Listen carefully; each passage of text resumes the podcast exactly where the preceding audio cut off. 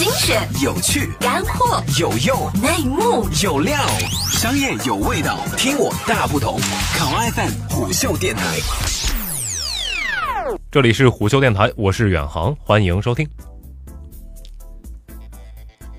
乐视的资金链危机仍然是在继续，乐视体育与乐视手机这两大子生态首当其冲。就算是在乐视体育宣布完成 B 加轮融资，估值已经接近两百四十亿元之后，阴霾仍然是笼罩着乐视体育的。根据消息，乐视体育因为拖欠了2017赛季 F1 转播版权费用，被上报至 F1 管理公司 Form。Form 已经决定了将乐视体育排除在信号传播的名单之外，也就是说，乐视体育从本周末的加拿大大奖赛开始将会失去该项赛事的转播权。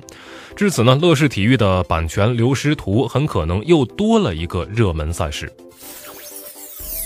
如今呢，登录乐视体育的官方网站，咱们不难发现啊，乐视体育的独家直播或者转播版权是变得越来越少，与鼎盛时期的乐视体育是相去甚远的。现在的乐视体育给人们更多的感觉就是这是一个体育类的资讯网站，而不是赛事转播平台，难免是让人有点感到惋惜的啊。然而啊，乐视体育失去的不仅仅是一个个热门赛事的转播权，与此同时呢，还流失了众多的用户。乐视体育在资金、版权、高管离职等难题频出的情况之下，势必会造成用户的流失。而现在的乐视体育还剩下多少可以丢失的筹码呢？就在乐视体育丢掉了多项赛事转播权之后啊，损失的不只是行业内竞争的筹码，后续的负面影响也正在逐步的显现。最为明显的就是在乐视体育的用户方面。接盘版权之后，聚力体育月活用户数量从六十四点八六万攀升至一百九十八点五三万，而这种对比在日活跃用户的数量当中则更为明显。乐视体育的日活跃用户的数量在三月份被聚力体育反超。最新的数据显示，六月二号，乐视体育的日活跃用户仅为三十一点六万，而聚力体育已经是前者的三倍还多，达到了一百零一点五六万。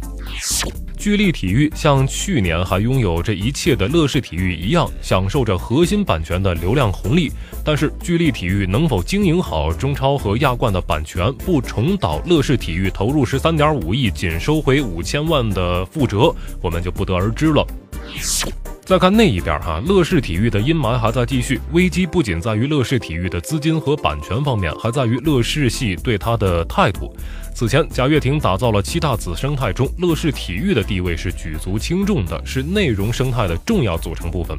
但是，随着孙宏斌的加入以及融创对乐视的管理权越来越大，乐视体育逐渐成为了孙宏斌眼里的不能干的生意。在这种情况之下，乐视体育又因为版权流失而导致用户的流失，即便有新一轮的融资进来，似乎也难挽乐视大厦之将倾。眼下，乐视体育需要解决的问题太多，而他的时间却不多了。